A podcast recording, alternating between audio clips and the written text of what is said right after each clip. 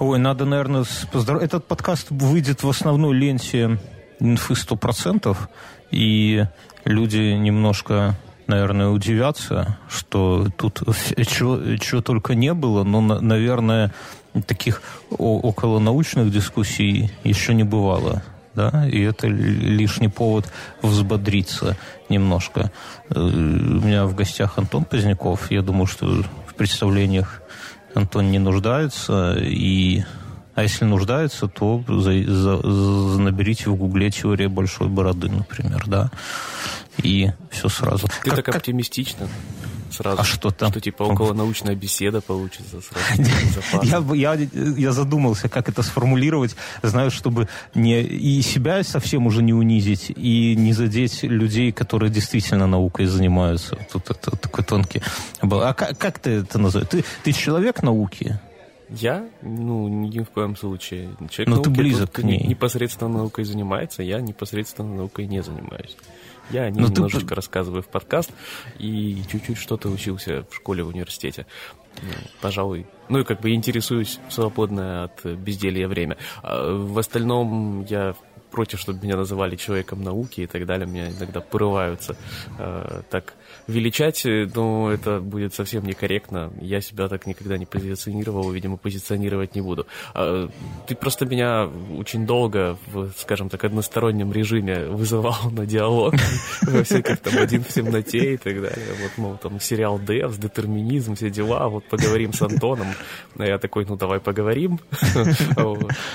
потому что... Ты все сразу карты на стол. Это я, я вчера с супругой попытался в обед затеять какую-то около-около научную беседу, она где-то спустя минут 15 говорит, подожди, ты на мне оттачиваешь аргументы, которые приберегаешь для Антона для завтра, а, я говорю, что Антон тот человек, который приходит на поножовщину с пистолетом, поэтому против него мои аргументы, боюсь, что не это самое. Да, ты, я к тому, что ты сразу рассказал. У нас с Антоном давно какой-то такой диалог, э, э, как это сказать? Ну, это не диалог, это монолог. Не, ну мы еще в каких-то чатах с тобой, ну что ты, в каких-то чатах у давно умерших людей мы с тобой э, зарубаем. То есть, что надо слушателям объяснить, что... Да, ты я... объясни, а то, мне кажется, многие отвалились на фразе «сейчас будет такая научная беседа». Такие, и тут, блин, здесь постнаука, здесь этот э, Саватеев, здесь этот мужчина про неандертальцев с бородой, здесь одно другое. Зашел поугарать в инфу, и тут на тебе, да. Э, а, Мне, о кстати, чем про речь? этого Саватеева буквально недавно скидывали. Я его какое-то время хотел даже позвать в подкаст, а потом мне поскидывали э, его Другие видосы с ним. Не, да? не, не другие видосы, его замечательные комментарии в Фейсбуке на тему того, что э, карантинить не надо, заразить надо ходить в церковь, э, заразиться от того, что там сделал Бог нельзя. И я такой, короче, знаешь, как на этой да. гифке с Гомером Симпсоном, который назад в кусты уходит. В кусты, да, да, да. Я, я такой, окей, окей. Все. С ним, да, с ним есть видосы, которые лучше бы... Вот я для себя так как-то обломался, посмотрев, скажем так. Вот лучше бы я... Я очень сильно... Хотя, казалось бы, это очень странно оценивать э, человека, действительно человека науки, популяризатора, окей, математики с точки зрения его каких-то жизненных и религиозных позиций. И я сам сам как бы это самое, но, э, ну, как бы симпатизирую, но это, скажем значит, так. Оно отдели личность автора от его произведения, да? Вот да. Сложно да. иногда бывает. Э, это, кстати, к этому есть замечательный совет, если вам нравится какой-нибудь автор, если вам нравится, не знаю, какие-нибудь произведения, не знаю, фанатеете вы от Шерлока Холмса, Конан Дойля. Не надо читать все его произведения и узнавать все о жизни Конан Дойля. Как правило, вы разочаруетесь в людях, если так сделаете. Поэтому О. любите просто произведения и вот живите в сладком невидении. Это так, это мой такой хинт, может быть, он не обязателен для всех, но вот я достаточно часто, когда заинтересовывался каким-то вот человеком, который изначально мне интересен по какой-то своей деятельности, вот как только ты начинаешь узнавать про него все, скорее всего ты разочаруешься. Поэтому иногда не надо. И верно как бы и совет э, э, авторам, что если вы там гениальный писатель, художник, там кто угодно, ну или таковым себя считаете, то свои там политические взгляды какие-нибудь, взгляды там на религию, гомосексуализм, на, на все что угодно, все остальное, излагайте семье на кухне или под каким-нибудь псевдонимом, например, чтобы не, не, не это самое. Окей, ладно, это все лирика. Я о, э, о чем разговор? Что э, как бы сформулировать? Ну, что Бьернский как... посмотрел сериал «Девс», не, а я не, не посмотрел. Не, нет, ты знаешь, сколько таких сериалов? Мы, мы сейчас, если начнем каждый сериал обсуждать, то мы точно, как этот Гоблин, знаешь, вот он любит, у него там сериал какой-нибудь, там серия час – и он садится перед камерой и два часа обсуждает серию, часовую серию. Гоблина смотришь. Надо со всех сторон мир Падаешь в моих глазах, Белский. Понимаешь, надо... Не, на самом деле не смотрю. ну, то есть, ну, кроме того видоса со свиньями, он действительно забавный. вот. Есть э, в физике много всяких таких, как это сказать, э, тайн, странных парадоксов, интересных тем, которые, ну, цепляют, скажем так. Там какая-нибудь, начиная от бесконечности, там, всего сущего и заканчивая, не знаю, там, темной энергией.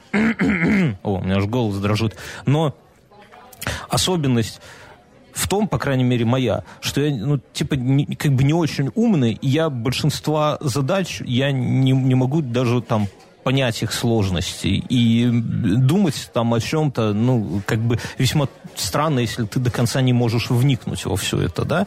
Но есть задачи, которые, ну, как мне кажется, достаточно просты и, соответственно, о них ты как-то думаешь чаще, вот в физике, например, да, и одна из этих задач, это, ну, ну это не то, что задача, это таких историй, таких теорий, это история с детерминизмом, о которой я как-то, я... Э, впервые с этой, с этой историей столкнулся, я у себя Вадим, Вадим всем все рассказывал, здесь перескажу просто, когда в универе мы учили кванты, у меня, знаешь, это такие воспоминания, такие как флешбеки про кванты. Я помню, что там препод нам в какой-то момент много-много-много формул расписал, там всю доску, потом стер и еще раз расписал, а потом э, на нас смотрит и говорит, ну, типа, и что, и где реакция? А мы сидим такие, типа, а что, какая реакция? Он говорит, ну, я же вам только что вот объяснил, что вот это вот там так вот все происходит. И в какой-то момент что-то стало в голове как-то там вырисовываться, что вроде как в квантовом мире всякие частицы ведут себя не, не совсем так, как мы привыкли с нашей бытовой точки зрения. И вот кирпичик за кирпичиком вот этот вот пазл как бы стал разваливаться. То есть станов... в какой-то момент э, стало понятно, что вот тот мир, вот мы живем в мире, и мы привыкли, что вот он вот таков, как он, каков он есть, но он вот он вокруг нас, но при определенных как бы условиях, что ли, если вот в него более глубоко погружаться, то он оказывается не то, что не совсем таков, а он парадоксально не таков, да, то есть если вот, я это тут пример из универа, что если бы теннисный мяч вел себя как квантовая, как мельчайшая частица какая-нибудь, да, то он мог бы э, пролететь сквозь сетку, не через дырку с сетки, а просто сквозь сетку натурально, а мог бы там от, от, от прыгнуть, удариться от э, пустого места, как будто бы там есть сетка. То есть есть какая-то вероятность.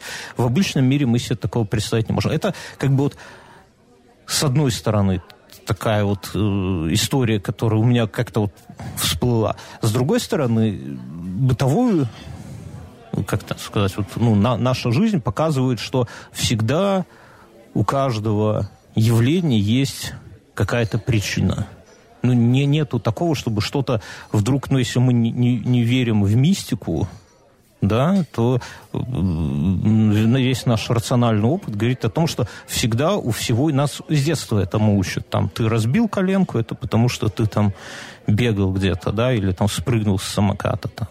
Ты ну, да, даже в, в, в мораль, ну, люди это на мораль как-то переводят, что ты там получил по заслугам, потому что ты вчера накосячил там напился, сломал деревцо, стыдно людям смотреть в лицо. Ну, как- как-то так. То есть, а тут оказывается, что... И, и это достаточно стройная теория, которая вот э, хочется ее продлить. Вот мне, например, да, хочется э, как-то думая о том, что есть, э, что, что что-то произошло, хочется для себя спокойнее жить в мире, понимая, что что-то послужило этому причиной. В любом случае. Там колесо лопнуло в машине, потому что ты наехал там на какой-нибудь шуруп да, а, а не просто оно лопнуло, потому что оно таково, потому что жить в мире, где колеса лопаются вот сами по себе, не очень там комфортно. Я молчу там про презервативы или еще что-нибудь такое, да, то есть всегда хочется видеть какую-то причину. И вокруг, но как оказалось, это вовсе не так. Антон, поправляй меня. Ты Давай я попробую то, что ты вот сейчас говорил, перевести на русский язык для людей. Давай. Вот. Мне кажется, короче, у нас повестка дня, по крайней мере, на первую часть этого подкаста следующая. Вот э, у Бьернского и экзистенциальный кризис. С одной стороны, он говорит, что, э, короче, все штуки предопределены, и все можно просчитать, и, типа, у всего есть причина и следствие, и случайностей не бывает. С другой стороны, как бы есть э, целый да, раздел физики, который говорит нам ровно об обратном, что именно на случайностях все и основывается. И вот он, собственно, вот он, э, кризис да, да, да, столкновения я... сознания и так далее. В этом я будем вклинюсь. пытаться разобраться. Да, что с одной стороны э, о том, что все предопределено, э, говорит весь опыт. Я, я трогаю, я, да, ну как там, материя, данная нам в ощущениях, как говорил Карл Маркс, да, я, я же адекватный человек, я вижу, что там, если ударить бутылку об пол, она разобьется, да, но если она стоит на месте, она никогда не разобьется. Ну, если там конечно, перепад температуры не произойдет, но тоже есть причины этому. Сама по себе самопроизвольно бутылки не разбиваются. В то же время где-то там на уровне квантов, супер-супер маленьких величинах, где там уже, не знаю, протоны, э, ой, не, да, протоны разбиваются на дроны, вот на какие-то, да, вот там все по-другому. И мы, ну, я э, через свой опыт это никак не могу прочувствовать, но есть там Нильс Бор, там есть, э, не знаю, Шрёдингер, много-много уважаемых сразу, людей. Сразу видно, почитал Википедию перед этим. Да нет, не, ну я... Нильса Бора. Не, Нильса Бора, я же это самое, я даже, если сейчас поднапрягусь, какой-нибудь анекдот про Нильса Бора вспомню. Нас в универе любили такие приколы. Я к чему, что уважаемые, безусловно, люди, которые все дружно, это не то, что какой-нибудь там один поехавший там физик, э, маргинал, да, а уважаемые достаточно люди, которые во всех остальных своих теориях были верны, они все вместе пришли к мнению, что э, вот там вот на квантовом уровне все происходит вообще не так, как в жизни. И получается какая-то вот у меня нестыковка. То есть я, с одной стороны, верю своему опыту, да, а, что теннисный мяч всегда отскакивает от стенки. И, мне его, и я знаю, что его, ну, по идее, можно распространять на, на, на всякие эти... Ну, мне хочется так делать, чтобы мир, картинку вокруг себя построить. А с другой стороны, есть, безусловно, уважаемые люди, с которыми я не могу дискутировать даже на одном уровне, даже если бы они ну, были потому живы что сейчас. они умерли, да. Я... ну, это тоже, кстати, вопрос нашей дискуссии. Умерли ли они? Может быть, они где-то там живы еще, нет? Слушай, мне кажется, об этом я точно дискутировать не готов.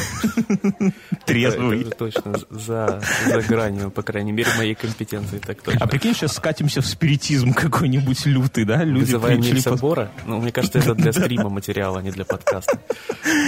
Окей, вот. Короче, давай я попробую такую как бы, вводную часть немножко, как я это понимаю. Опять же, как я это понимаю, не стоит воспринимать как некую финальную истину, но по крайней мере, мне кажется, у меня есть некое представление о том, как современная физика подходит как раз к случайности и неслучайности. А, угу. Начнем, наверное, с того, что ты говоришь о как бы, собственном опыте собственный опыт у нас и, в принципе, наша интуиция, она работает исключительно на э, том опыте, в котором мы встречаемся в жизни. Соответственно, в жизни мы встречаемся вот только с масштабами, которые есть там, у нас там, в масштабах планеты максимальные, там, и в масштабах, я не знаю, каких-нибудь э, насекомых и прочих микроорганизмов в лучшем случае, если у тебя есть микроскоп. Ну, то есть у нас есть вот, такое, э, вот такой разброс масштабов в нашей повседневной жизни, скажем так. И, соответственно, mm-hmm полагаться на наш э, опыт, чтобы понимать как бы, все глобальные процессы, тоже получается не совсем правильно. А, есть замечательные примеры, когда у нас, собственно, да, замечательный человек, да, Исаак Ньютон э, изобрел, не изобрел, скажем так, описал законы э, классической механики, соответственно, классическая механика очень неплохо описывает то, что происходит у нас в ежедневных событиях с помощью все той же ньютоновской механики, и сейчас не знаю, проектируются болиды Формулы-1 и а, какие-нибудь там сверхзвуковые истребители, и все работает окей. То есть э, для mm-hmm. этого нью- ньютоновской механики достаточно более чем. Но когда мы начинаем переходить на другие масштабы, и, например, когда мы переходим на, на масштабы большие, то есть когда мы переходим там, на масштабы взаимодействия а, звезд с планетами, а, звездных систем между собой, галактик с галактиками, чего-нибудь такого, мы понимаем, что, ой, блин, что-то как-то, короче, ньютоновская механика, походу, не работает, и для нее специально, опять же, не менее, не менее замечательный дяденька Альберт Эйнштейн написал теорию относительности.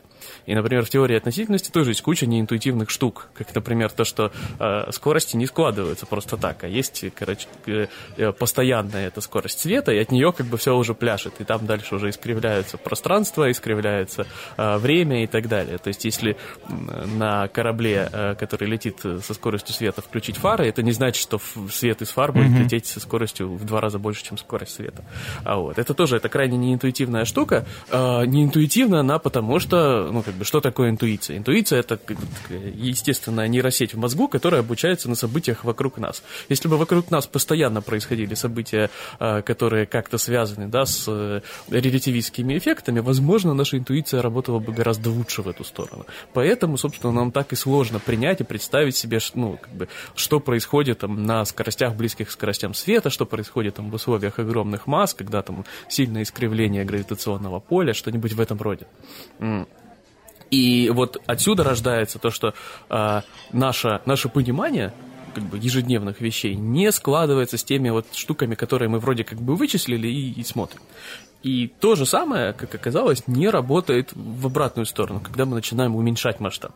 То есть, что такое вообще квантовая механика? Это наука, которая описывает поведение микроскопических частиц. А еще как бы проблема в том, что наш мозг, наш мозг, опять же, за счет того, что он не встречается с такими штуками в повседневной жизни, очень плохо э, работает с большими числами. Причем, э, ну, имеется в виду с большим количеством ноликов. Соответственно, это как работает и в э, большую часть, когда там, например, что такое такое, ты можешь себе быстро представить, не знаю, полторы, полтора миллиона э, каких-нибудь километров, да, или что-нибудь, 150 миллионов скажу, километров.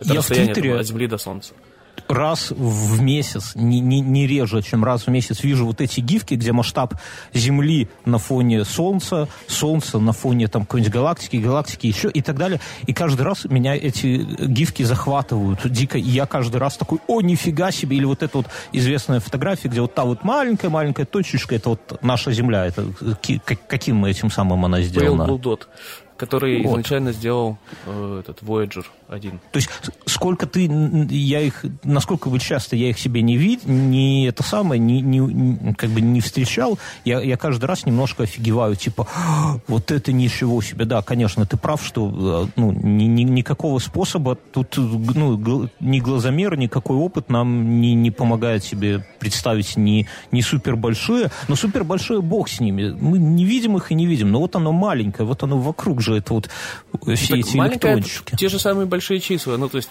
тебе просто их нужно ставить в отрицательную степень. Ну, то есть что такое 10 в минус 37? Ну, я, да, я понимаю, что это настолько же малое, насколько велико там расстояние от нас до там, границ Солнечной системы, условно, да, вот в обратную сторону уменьшить. И... Ну, слушай, не обязательно уменьшать, можно посмотреть, условно, вот ты возьмешь какой-нибудь, не знаю, кубический сантиметр э, пространства, да, сколько в нем молекул воздуха? Вот 6,02 умножить на 10. А, это в моле. Все. В моле, ну, Сдаем заднюю. Ну, поэтому, в 23 степени, 6,02. Ну, короче, это очень большое число, его себе представить в голове невозможно. То есть даже если mm-hmm. ты будешь себе визуализировать, как обычно визуализируют какие-нибудь э, элементарные частицы в виде маленьких шариков, ну, вот их там такое количество, что просто, ну, человеческий мозг mm-hmm. не, не способен, э, по крайней мере, вот в э, своем нормальном состоянии представить и обработать себе такое количество э, маленьких шариков. То есть мы, да, мы можем представить себе модель, ну, не знаю, там, мы можем, наверное, визуализировать, если очень напряжемся, ну, миллион каких-нибудь кружочков в поле зрения. Но я думаю, способности среднестатистического мозга, и здесь как бы не в смысле, что умный, глупый и так далее, а в принципе мозг, который не привык работать с такими числами, э, очень тяжело. Угу. Вот. Собственно, мы э, сейчас что подобрались к чему? Что не факт, что законы, которые работают в нашем да, понимании, в нашем окружении, не всегда они полностью верны. И, собственно, наша интуиция — это только то, что, с чем мы встречаемся каждый день, а в мире дохрена штук, с которыми мы не встречаемся каждый день. И мозг вот. не самый удобный инструмент для оценки этого а, да, ну то есть, да? потому что мозг это специальная штука, которую там миллионами лет э, эволюционировала в то, чтобы работать вот с тем, что у нас есть. Mm-hmm. Вот, с тем, что у нас нет, она не привыкла работать, и, соответственно, ну это как, не знаю, как там э, закручивать гвозди пальцем. Ну вот, что-нибудь такое, закручивать mm-hmm. гвозди, замечательно. Ну, закрой. Вот. Ну, то есть э, наш мозг не совсем правильный инструмент для вот такой интуитивной обработки таких штук. А это, собственно, все было до предисловия. Теперь к случайности, да. Опять же, есть ньютоновская механика. Вот сидел, значит, этот Ньютон под яблонькой, упало ему на голову яблоко, э, все, как рассказывают в замечательных э, легендах, и описал, значит, законы, законы механики. И вот, казалось бы, ньютонская механика действительно полностью детерминистична. То есть э, об этом такой дяденька, как Лаплас еще очень задумывался. Он придумал mm-hmm. такую штуку, как демона Лапласа, некое такое сверхсущество, естественно, э, выдуманное. Все вот эти вот демоны физики, это некая вот, некий мысленный эксперимент, да, э, который э, говорит, а вот если бы вот существовал такой демон, и знал бы он положение всех частиц, их э, там, скорости и направления, э, всех частиц во Вселенной, то он бы смог предсказать все, что происходит во Вселенной. А, звучит логично, да? Ну, это как вот есть э, там бильярд, да, вот расставлены шары. Мы, мы берем ки, робот берет ки и бьет строго там с определенной силой, строго под определенным углом, строго в определенную точку шара в вершине пирамиды. Он ударил, шары каким-то образом разлетелись. Мы на это на все посмотрели. Мы собрали снова шары, поставили ровно тот же робот, мы ударили, и шары разлетелись точно так же, да? Ну, вот бытовой ну, опыт ну, типа того. нам то есть, и, соответственно, вот наша Вселенная, Большой Взрыв, это вот какая-то вот набор этих вот шаров, что-то произошло, и они как-то разлетелись. И вопрос, можно ли там взять и ну, не, не ударяя, а зная силу, зная точку приложения и зная массы шаров, зная силу сопротивления, посчитать, как, как, ну, в каком положении как будут, будут шары. события. Да, в принципе, можно. То есть это сложно, конечно, но я думаю, что там на, физика не, не сложнее там девятого класса на самом деле. Но может быть, может быть, там за эти законы сохранения импульсов, может быть, ну, будет сложновато. Ну, если взять три шара, два шара легко вообще посчитать, правильно? То есть получается, что... А если у нас вот этот есть демон, у которого ресурсы не ограничены, то он может посчитать из, там, условно, с момента большого взрыва все. Главное знать все массы, куда сила приложена и так далее. Ну, логично ну, же. В, как бы, да, в том понимании э, физики на, на момент существования Лапласа и придумывания этого самого демона, в принципе, да, звучало логично, однако э, как бы, вот на этом этапе все не останавливается, да. И, э, опять же, я думаю, многие те, кто придерживаются детерминистических взглядов, они как бы дальше особо не идут. Ну, то есть, как бы, ну, вот есть, да, вот есть демонового класса, значит, типа, все, как это, из этого можно сделать кучу замечательных философских выводов о том, что, э, ну, наверное, короче, все предрешено, э, ну, все, все события известны заранее, э, угу. нету свободы выбора, ну и так далее. Ну, короче, можно накрутить отсюда что угодно из достаточно простого мысленного эксперимента. А, но э, оказывается, что даже, опять же, не вдаваясь в квантовую механику, которую как бы, ты уже да, э, затронул, в принципе, в принципе, есть такая штука, как теория хаоса. Да? Теория хаоса, а, и есть такая штука, как детерминистический хаос. А, я, меня... Расскажи, вот, вот тут я уже начинаю плавать. Ну, а, я тоже не, не супер специалист в этой теме, я свое, по крайней мере, понимание ее изложу. Возможно, я как бы где-то не прав, а, я сразу как бы, да, ну, не, не тут люди, которые это слушают, они все прекрасно понимают, друзья, что если вы хотите послушать про физику, то миллионы каналов есть на, на Ютубе и так далее. Здесь подкаст о том, как люди, которые не, не, не глубоки в своих знаниях, пытаются вместе что-то обсудить, что-то так, понять. Так, да? В смысле миллионы каналов на Ютубе? Есть один конкретный подкаст, что ты это... Я не а, понимаю. Что за саботаж? Миллионы каналов Сейчас обижусь и уйду вообще. Не, ну я к тому, что за академическими знаниями там можно и в библиотеку... Читайте Ладау Лившица за академическими да. знаниями. Что тут? Да. А вот, если ты уже хочешь людей отправить. Миллионы каналов. Все, я тебе запомню миллионы каналов. Я вот, кстати, феймановские лекции читал, а они у меня пылились, вот маленькая такая отца пылились, я не знаю, всю жизнь я их видел на, на полке, феймановские лекции.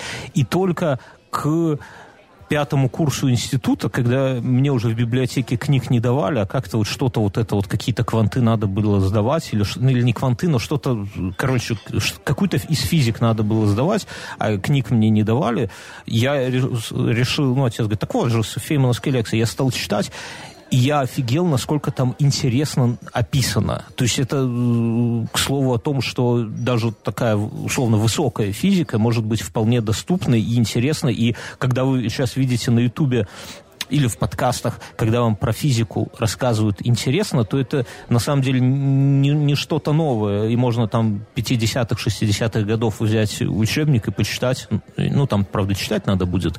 Вот, а, там не теперь мы с миллиона каналов на Ютубе говорим, что не надо слушать подкаст. Лучше читайте феймановские лекции. Ну, я так знаю. Капец тебе, Биорский. И ты вышел из чата, да?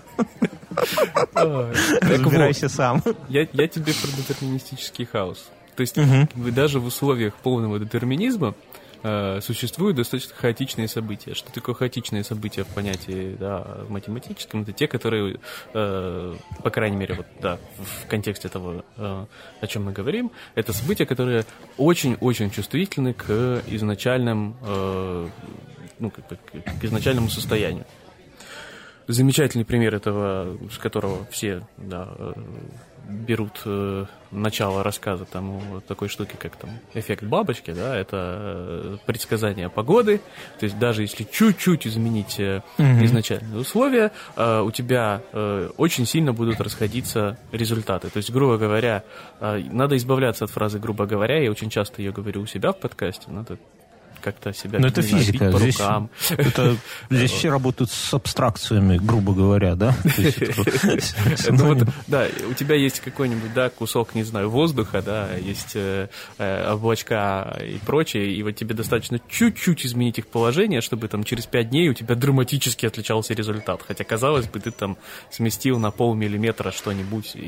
Но это же вопрос сложности. Просто, просто сложная система. Но демон Лапласа, он же не боится сложностей. Да, но в демоне Лапласа заложено, что он абсолютно точно знает все э, да. положения, все э, векторы и так далее. То есть вопрос заключается в том, опять же, демонного класса подразумевает идеально точные измерения, бесконечно точные измерения. Но, угу. как показывает практика, наши измерения, в принципе, сами по себе, а, они в точности имеют фундаментальные ограничения. Ну вот, э, опять же, вот тут, тут уже можно немножечко пытаться спускаться до там, квантового уровня, оперировать достаточно простыми и понятными понятиями, как там, не знаю, а, принцип неопределенности Гейзенберга. Да? И коллапс волновой функции абсолютно Нет, да коллапс волновой функции еще, подожди. Ну, надо да. людей пугать. Ты и так сразу им сказал, вот квантовая механика. Я же говорю, половина уже давно отключились, поэтому мы с тобой общаемся с вот этими тремя смелыми людьми, которые здесь до сих пор Люди остались. на самоизоляции, им некуда бежать. Там, там дальше Чекинкари их ждет, понимаешь, и Бузова, так что тут... Ну вот не исключено, что ты добавил только что чуть-чуть аудитории Чекинкари и Ольги Бузовой. Ну, вот. Так вот, говорю, даже, даже без коллапса волновой функции у нас есть как бы, фундаментальные ограничения в том, насколько точно мы можем измерять вещи.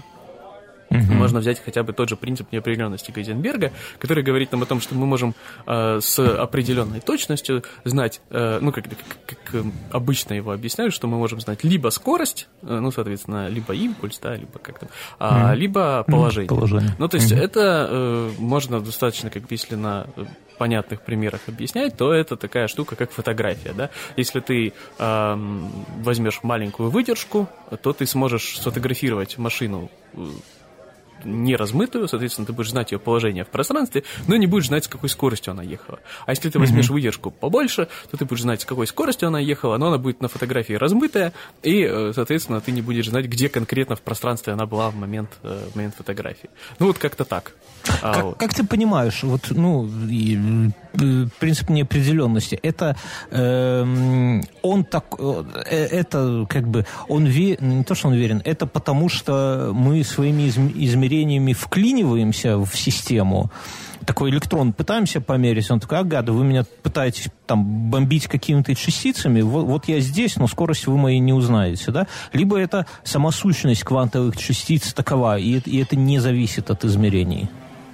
Ой, ну это уже вопрос интерпретации. Как бы. а, принцип неопределенности это наблюдаемый факт, скажем так.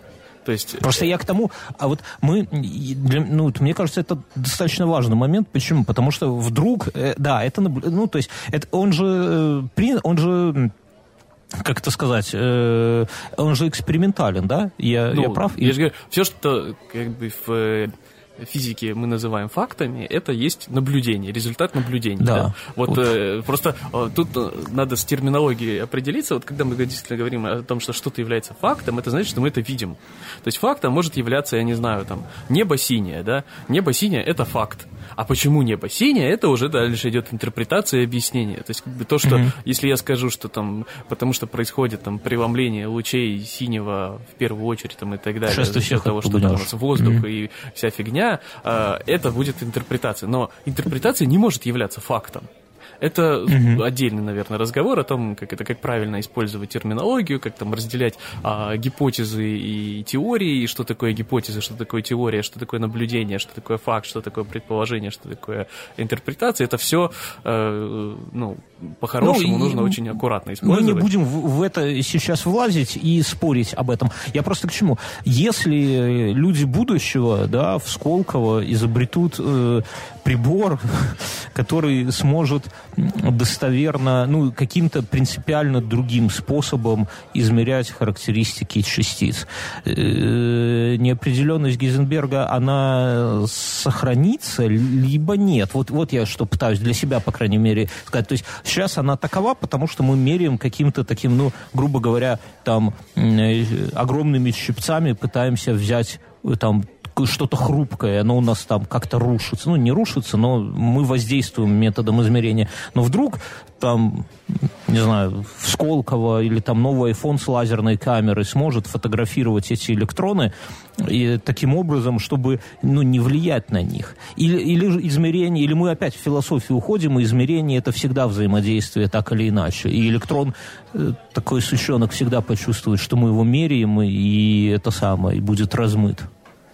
Не, ну то, что мы меряем электроны щипцами, это вот очень такое, да. Наверное, часто распространенное заблуждение. На самом деле, действительно, измерение ни в коем случае это не то, что человек берет и пытается поймать пинцетиком электрон. Нет, mm-hmm. так, не работает. В принципе, э, любое измерение — это любое взаимодействие. Да? То есть, э, если когда мы говорим о том, что мы измерили электрон, мы, да, мы увидим какие-то его косвенные последствия и с тем, что он, того, что он с чем-то взаимодействовал. Соответственно, если мы сделаем какую-то, не знаю, более лучшую линейку, да, как, как некоторые говорят. Mm-hmm. От этого принцип неопределенности никуда не денется. Ну вот, да, подожди, ты же говорю, прежде чем спускаться до квантового уровня, мы можем даже вполне в рамках ньютоновской механики сказать, что демона Лапласа не может существовать, потому что у нас нет эм, бесконечно точных измерений. То есть, соответственно, какая-то неопределенность все-таки, э, даже в, если мы представим себе некое сверхсущество, которое все знает обо всей Вселенной, э, вот есть фундаментальные ограничения, такие как, например, принцип неопределенности Гейзенберга, которые не позволяют ему знать все о Вселенной. То есть он может знать либо там положение частиц максимально точно, либо их э, направление движения максимально точно. А и то, и другое одновременно он знать не может.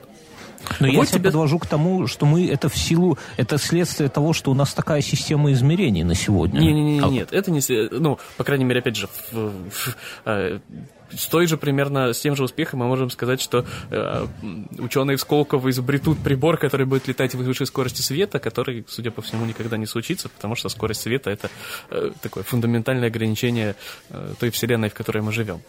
А, и то же самое с принципом неопределенности, просто это в обратную сторону. Вот. Ну и все, собственно, да, квантовая механика, даже в, в слове э, квантовая есть вот это вот самое квантование, соответственно, э, квантование это деление на какие-то, да, маленькие дискретные mm-hmm. части.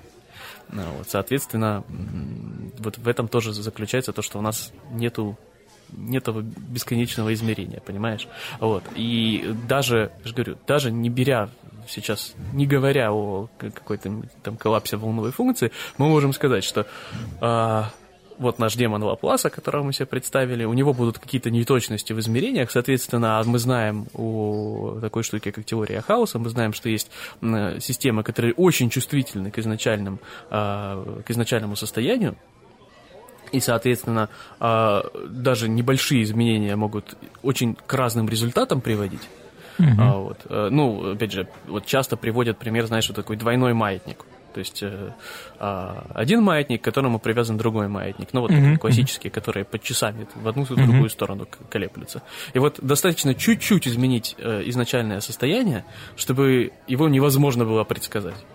Вот, что повторить, чтобы одинаково такие маятники вращались, ну, нереально. Они очень-очень чувствительны к тому, как и где ты их отпустишь. И вот, ну, э, соответственно... Это практика. Та, ну, та же фигня работает с этим, с принципом неопределенности. То есть э, достаточно неточности уровня принципа неопределенности, да, которые там сколько, 2H, да, по-моему, угу. две планковские константы, э, очень-очень маленькие числа, но их может быть достаточно, чтобы э, вот наша Вселенная вся, да, со всеми этими частицами и прочими, чтобы, грубо говоря, когда мы ее там отпускаем в какой-то момент времени, вот мы ее зафиксировали, все померили и отпускаем. Вот достаточно даже вот таких маленьких-маленьких неточностей, чтобы эм, результаты могли быть кардинально разными. То есть вот это тебе такой э, пример э, разбиения идеи детерминизма даже э, без ухода в, в волновые функции, которые как бы добивают эту идею, как мне кажется, еще больше.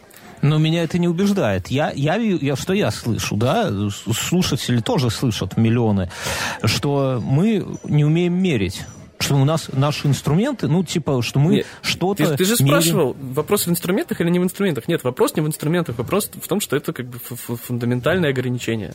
То есть это не потому, что мы плохо меряем, это потому, что не можем мы знать э, одновременно и то, и другое. Это, это фундаментально невозможно.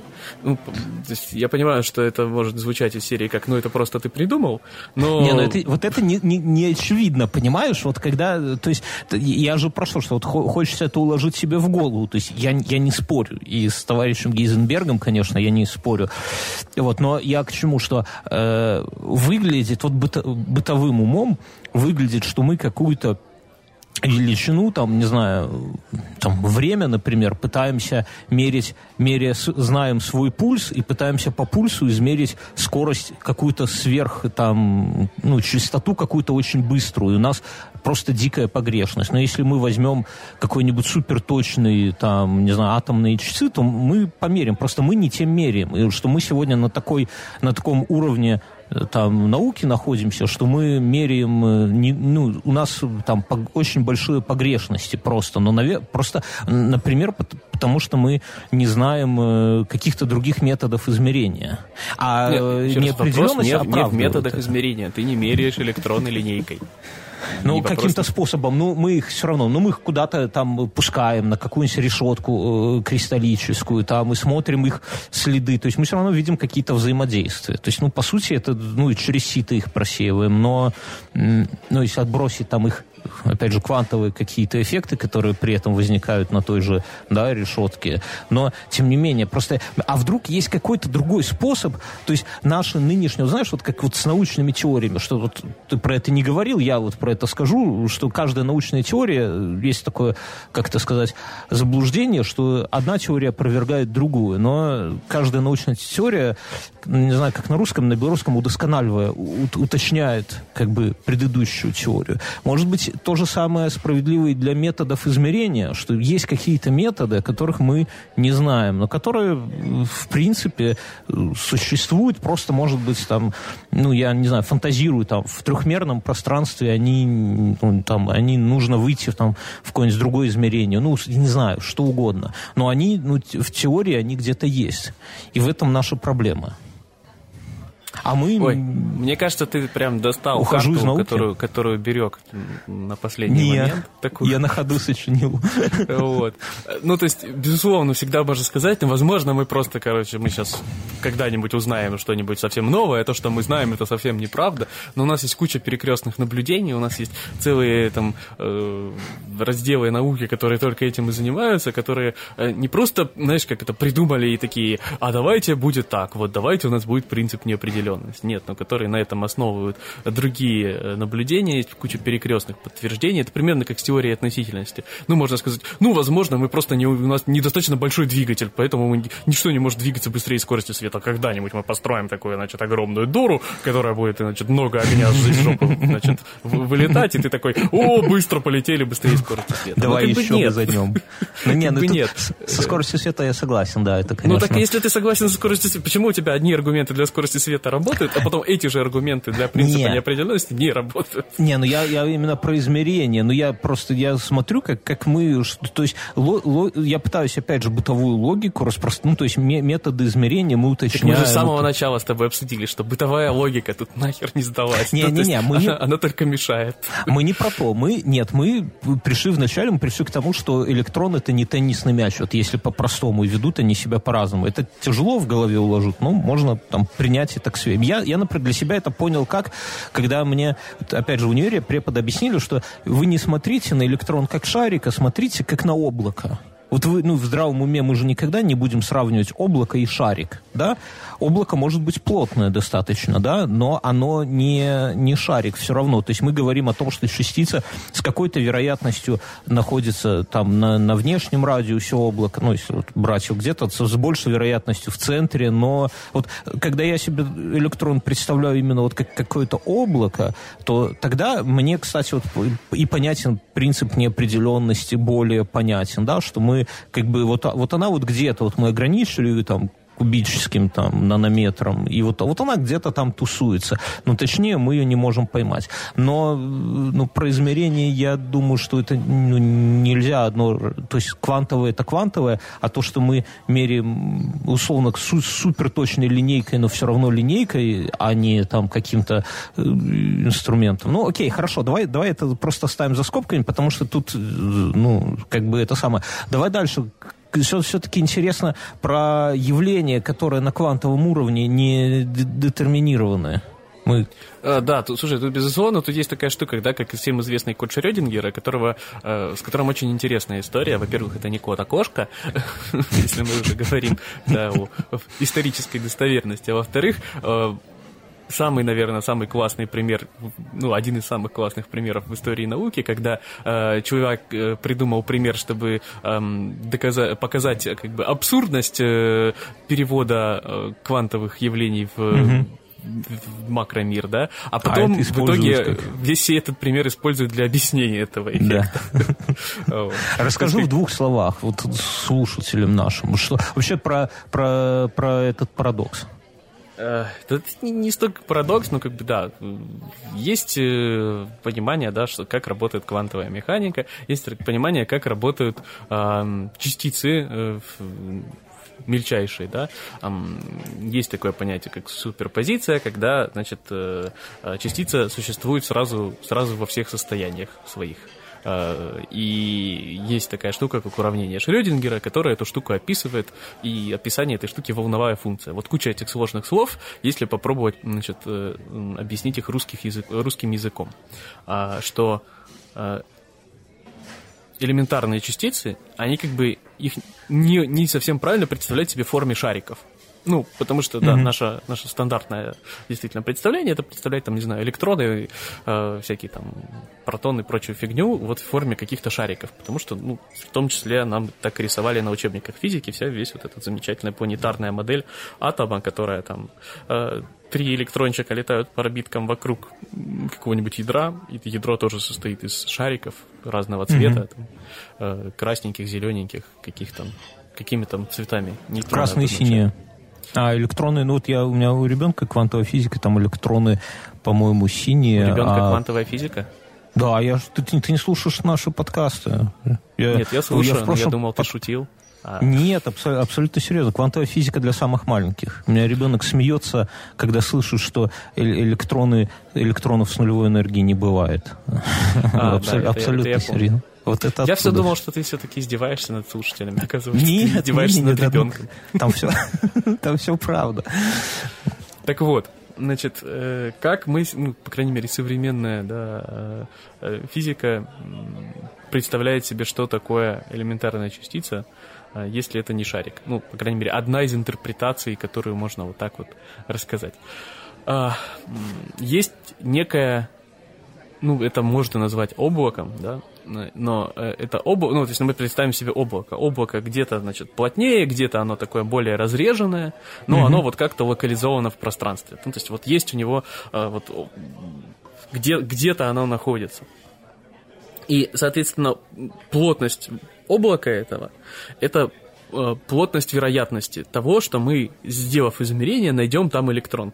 То есть электрон до того, как мы сделали измерение, до того, как, не обязательно, вот тут как бы, да, кроется некая такая, некий такой подвох, то, что типа мы сделали измерение. Но на самом деле не, в том, что мы сделаем измерение, перед тем, как электрон, электрону нужно будет с чем-то взаимодействовать. Ну, то есть если в него, не знаю, прилетит э, какой-нибудь другой электрон, вот они вза- взаимодействуют mm-hmm. друг с другом, и это является как бы наблюдением. А вот. Ну, то есть, пока электрон ни с чем не взаимодействует, или ну, не только электрон, какая-то квантовая частица, она находится как бы везде. Да. Вот. А когда ей нужно с чем-то взаимодействовать, происходит, значит, коллапс волновой функции, соответственно, она локализуется. Ну, то есть, вот представь, что ты такой, у тебя есть облако, и ты щелкаешь пальцами, да? И вот по щелчку mm-hmm. пальцев у тебя облако внезапно где-то локализуется. То есть, э, оно из состояния везде переходит в состояние оно где-то.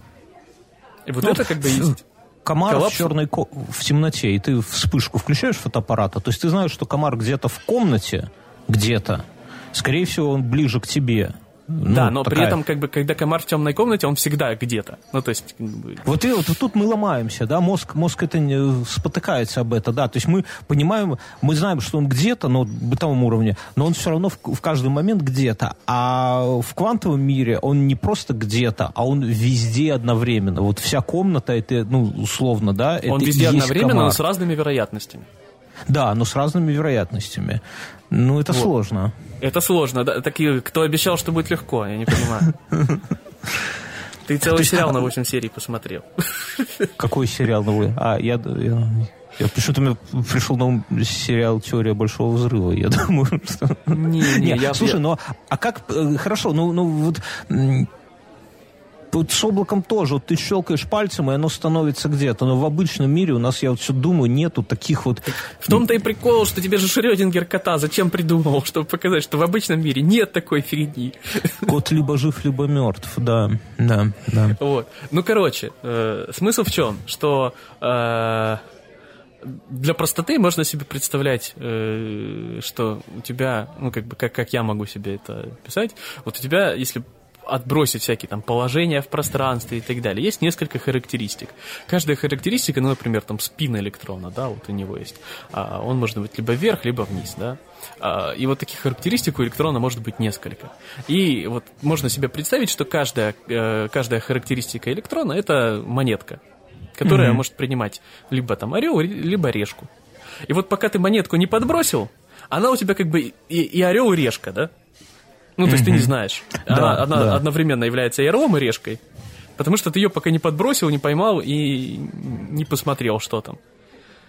Вот. Как только ты монетку подбрасываешь, ну, то есть мы, мы понимаем, что орел и решка это не только положение монетки да, в пространстве, но это как бы результат подбрасывания. Да. Пока ты не подбросил, у тебя, ну, ты не можешь выбросить либо орел, либо решку. Тебе нужно как бы совершить вот этот самый бросок.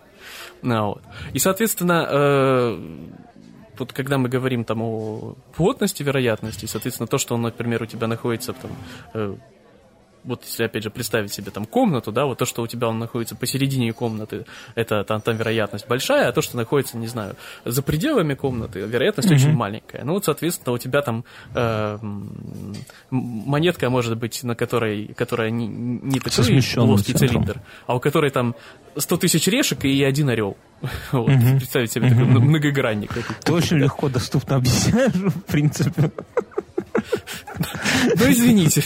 Чтобы было понятнее, возьмем монетку, у которой 100 тысяч ре... Не, если вы не можете представить коллапс волновой функции по-простому, то вот то попробуйте сперва представить орешку со 100 тысяч ре... Ну да, мы все равно, тут, понимаешь, ты, ты, мы понимаем вот на, моне, на примере с монетой, самое непонятное, это то, что до измерения она существует везде. То есть не, в как, не каждый раз в какой-то момент она мельтешит, как комар, а комар реально вот ко, в комнате, весь объем комнаты, это и есть комар, только с разной вероятностью. Это, знаешь, вот, что-то мне почему-то вот мозг, я скажу... Меня, меня посетила потом... мысль, что нас никто уже не слушает.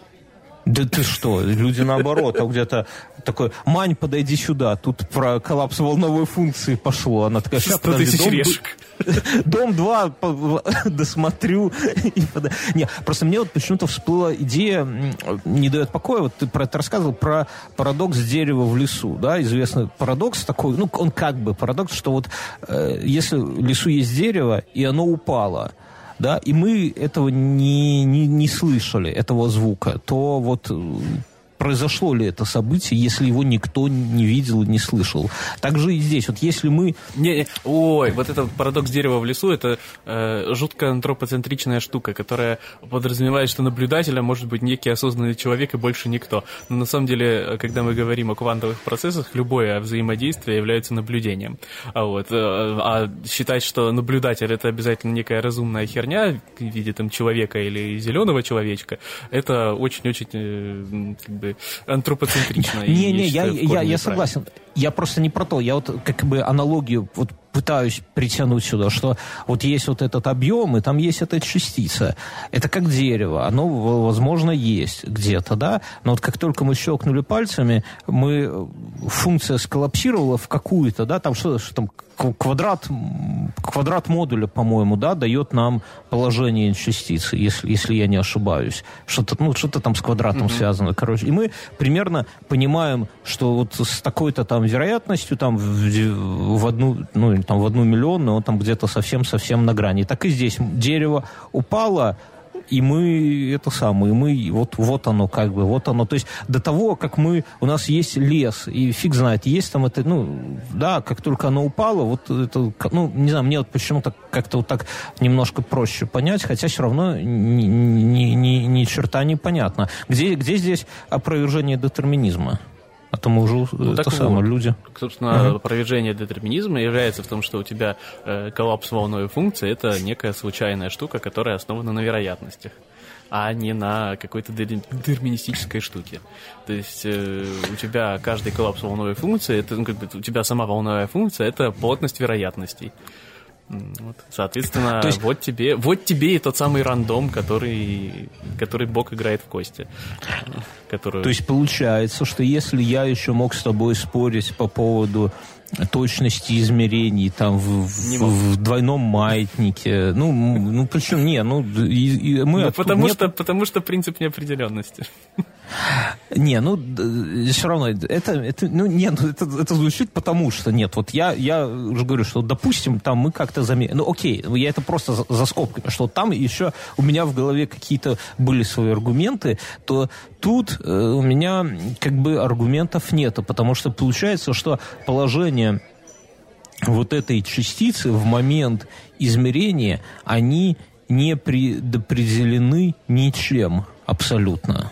В рамках ну, по крайней этой мере, вероятности. Да. Здесь тоже можно сказать, что это на сегодняшний момент наша интерпретация а, модели мира, бла-бла-бла, бла-бла-бла, но в целом, да, в целом, ну, как бы у нас есть куча перекрестных наблюдений, перекрестных подтверждений, что действительно, а, как бы в природе квантовой механики все основывается на случайностях. А отсюда возникает вопрос, наверное, да, если все же такое случайное, какого хрена тогда теннисный мячик, который тоже состоит из всех этих да. частиц, не пролетает таки через сетку. А логичный вопрос, на который, опять же, ответ на который кроется в том, что мы хреново понимаем большие числа. Вот э, представить себе, э, сколько всяких частиц входит вот в этот теннисный мячик, очень сложно. Оно очень-очень большое. Оно там 10 какой-нибудь там 45 наверное, что-нибудь в этом, в этом mm-hmm. Это безумно большое число. Не уверен, что 1045 придумал только что из головы. А вот, э, надо, надо, конечно, посчитать, сколько там. Ну, потому что ты тоже хреново воспринимаешь большое число, давай так скажем. Естественно. Это, вот, это, в принципе, особенность человеческого мозга. Так вот, а, вот, опять же, для, для этого можно достаточно, я люблю вот этот вот мысленный эксперимент, который можно провести в, в, в реальной жизни, особенно как это пока вы на карантине, а собрать все деньги, которые у вас остались, а желательно монетками, набрать их в огромную трехлитровую банку, э, ну, допустим, туда mm-hmm. влезет, ну, сколько? Ну, сколько, сколько монет влезет в трехлитровую банку? Ну, много. Ну, ну скажем, тысячу. Ну, допустим.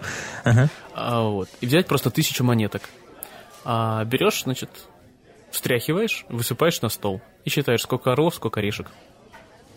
Ну, будет пополам. Вот, будет пополам. Причем сколько раз бы ты, ну, то есть плюс-минус там 2-3 штучки, как правило. Ну да, да, с, с определенной. А, ну, то есть, есть вероятность, что все выпадут орлами? Есть, ну, конечно. в теории есть, да. Вот.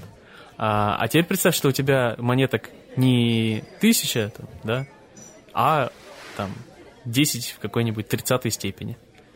Вот у тебя есть вероятность того, что все выпадут орлами? Безусловно, есть. Но насколько она маленькая?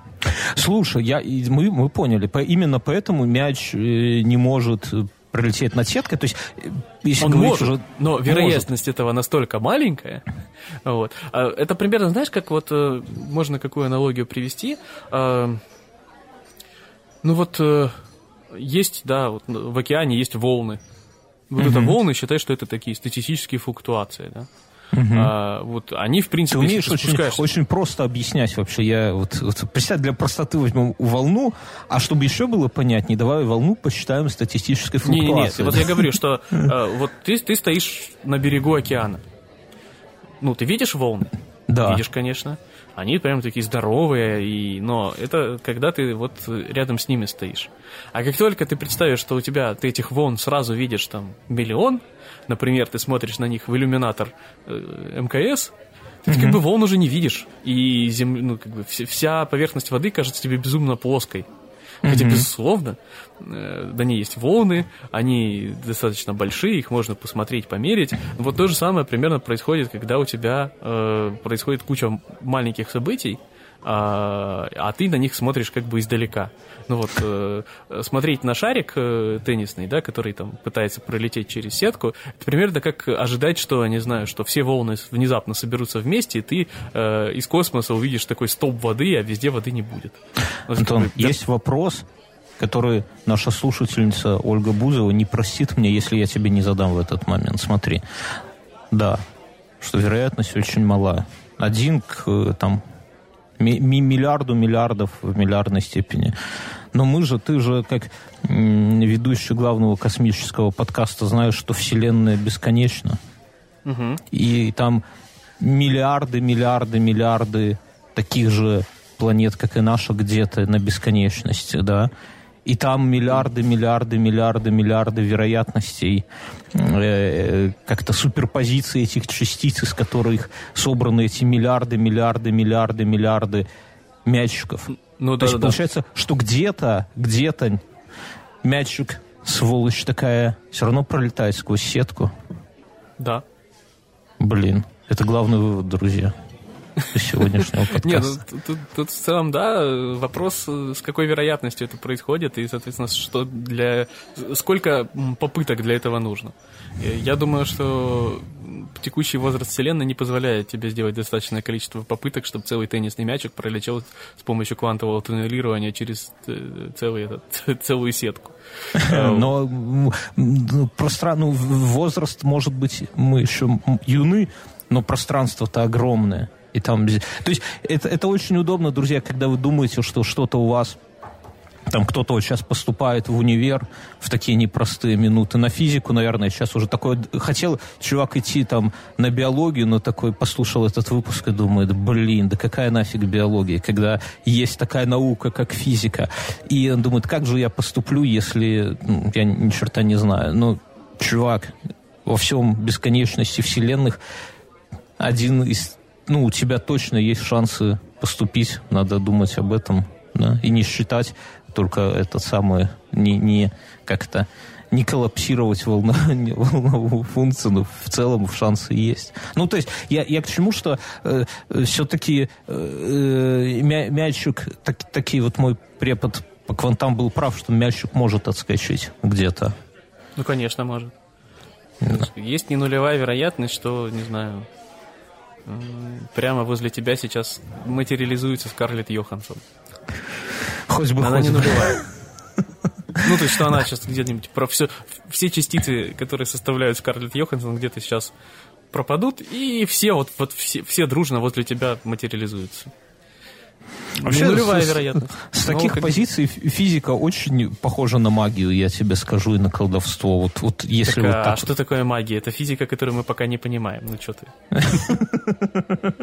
Вызываем Лаплас или кого мы? Ньютона хотели? Бора Нильса вызвать хотели, чтобы он нам... Э, и у меня, кстати, есть уже, я тоже должен сказать, когда мы говорили про микрочастицы, про... Есть один из, одна из вещей, которая мне непонятна. Вот то, когда мы говорили про коллапс волновой функции и про то, что она в принципе может это самое что какое-то событие происходит внезапно, Э, Эйнштейн говорил, что есть просто какие-то коэффициенты, которых мы не знаем и не учитываем. И вроде как есть э, э, что, неравенство кого-то там, которое э, пос, ну, посрамило Эйнштейна, и вроде как нету никаких коэффициентов. Вот это, вот это еще один момент, который мне ну, не, не... То есть я вот когда вижу что-то рандомное, логично, да, предположить, что просто где-то есть какие-то поправки которых мы не, не учитываем там, в силу своей, я не знаю, недальновидности. Ну, то есть мы их, может, у нас и мозга не хватает учесть, но мозга хватает понять, что они где-то есть у нас, в принципе, и поэтому... То есть э, электрон э, когда функция коллапсирует, э, там частица появляется в точке там, с какими-то координатами не рандомно, а под действием чего-то, о чем мы не знаем. Или это уже магия есть? Сложно. Я не знаю. Понимаешь? Понимаешь? То есть я вот о чем думаю, что мы, может быть, вот есть что-то, да, и, и, и еще вот один момент, который для меня тоже не это самый, все-таки почему так по-разному происходит? Почему, вот, вот как ты для себя объясняешь, почему на квантовом уровне одни законы, на нашем бытовом уровне вторые законы, на, в огромных масштабах третьи законы, и пока, насколько я понимаю, у науки нету никакого или там даже направления э, попыток таких, которые предполагали бы унифицировать и объяснить. Ведь логи, ну, нам, или на, наши надежды о том, что должны быть какие-то единые законы, это просто надежда. Ну, тогда хорошо, но почему так происходит? Вот у тебя ну, какой-то бытовой для себя. Во-первых, так не происходит. Начнем с того, что не совсем правильно то, что ты говоришь, что у нас есть замечательные попытки создать так называемую теорию всего. И, в принципе, во многих случаях квантовая механика достаточно неплохо стыкуется с той же теорией относительности, однако она распадается действительно на целом ряде экстремальных случаев. Собственно, вот эти самые экстремальные случаи, это есть вот дополнение существующих теорий. Ну вот, э, скажем так, да, когда там перестает работать ньютоновская ньютоновская механика, когда там скорости приближаются к скорости света, условно, да? А э, почему так происходит? Ну, ну казалось, пускай бы они, она дальше работала. В какой-то момент она... Так она и работает. Слушай, я тебе говорю, ньютоновскую механику никто не отменял. Только сложнее, Ты с ее да? помощью все еще строишь форму, болиды Формулы-1 и сверхзвуковые истребители. Никто тем, что существует э, теория относительности, никто не отменил ньютоновскую механику. Ньютоновская механика является м- упрощением теории относительности, в которой можно пренебречь э, теми там штуками, которые связаны там, со скоростью света, так как скорости у нас достаточно маленькие. А вот. Точно так же в, в, в куче других э, аспектов. Точно так же квантовая механика вполне себе объясняет то, что э, работает в э, нашем, да, повседневном мире. Просто ты берешь статистику и законы больших чисел, вот тебе, пожалуйста, вот тебе получается. Складываешь большое количество вероятностей, получаешь то, что у тебя получается в а, как бы твоем привычном, привычном тебе мире. Э, тут никаких жестких нестыковок нет. Жесткие нестыковки, они там существуют там в районе каких-нибудь черных дыр и так далее, где у тебя там э, уходят, уходят пределы в бесконечность или в ноль. Вот там, там неприятные случаи. И там вполне есть всякие там попытки из серии э, какой-нибудь М-теории, да, э, теории струн и прочих, которые пока что не являются законченными, но в целом направления такие точно существуют. А так э, все вполне между собой стыкуется. Это такое достаточно, достаточно ложное впечатление, что а, кардинально разные законы. Нет, они все, в принципе, скалируются. То есть есть какой-то, ну, условно, достаточно э, сложные законы, которые точны для квантовой механики, с какими-то оговорками, да, но в бытовом, э, в нашей повседневности мы их не используем, потому что они сложны и коренным образом на результат не повлияют, поэтому мы условно там используем там, в быту что вы, слушатели, используете? Второй закон Ньютона, например, да, который... Э, а в каких-нибудь этих самых сверхбольших мы тоже используем... Ну, второй закон Ньютона не, там, не, не применим, но мы используем более, более э, там, уточняющие, с поправками там на, на все на эти эффекты со сверхмассами, которые там искривляют пространство время, грубо говоря. То есть это один и тот же закон, то есть мы его где-то чем-то пренебрегаем, ну, например, пренебрегаем на бытовом уровне, потому что нам это ни, ни на что там ну, нам, нам не нужна эта точность, то есть физика это э, как-то работа все равно с, с абстракциями, да, какими-то, то есть мы абстрагируемся от того, что электронные частицы, да и вообще, что там есть где-то электроны в физическом теле, ну, для бытового уровня. Да, тогда вот, ну, я правильно же тебя истолковал? Ну, в целом, наверное, да. Вопросы толкования, это уже, честно, это отдельная, отдельная история. Давай, наверное, заканчивать. Мы хотели поговорить про космос, но я думаю, что э, надо отдельно там собраться про космос. У меня много да, вопросов есть к космосу.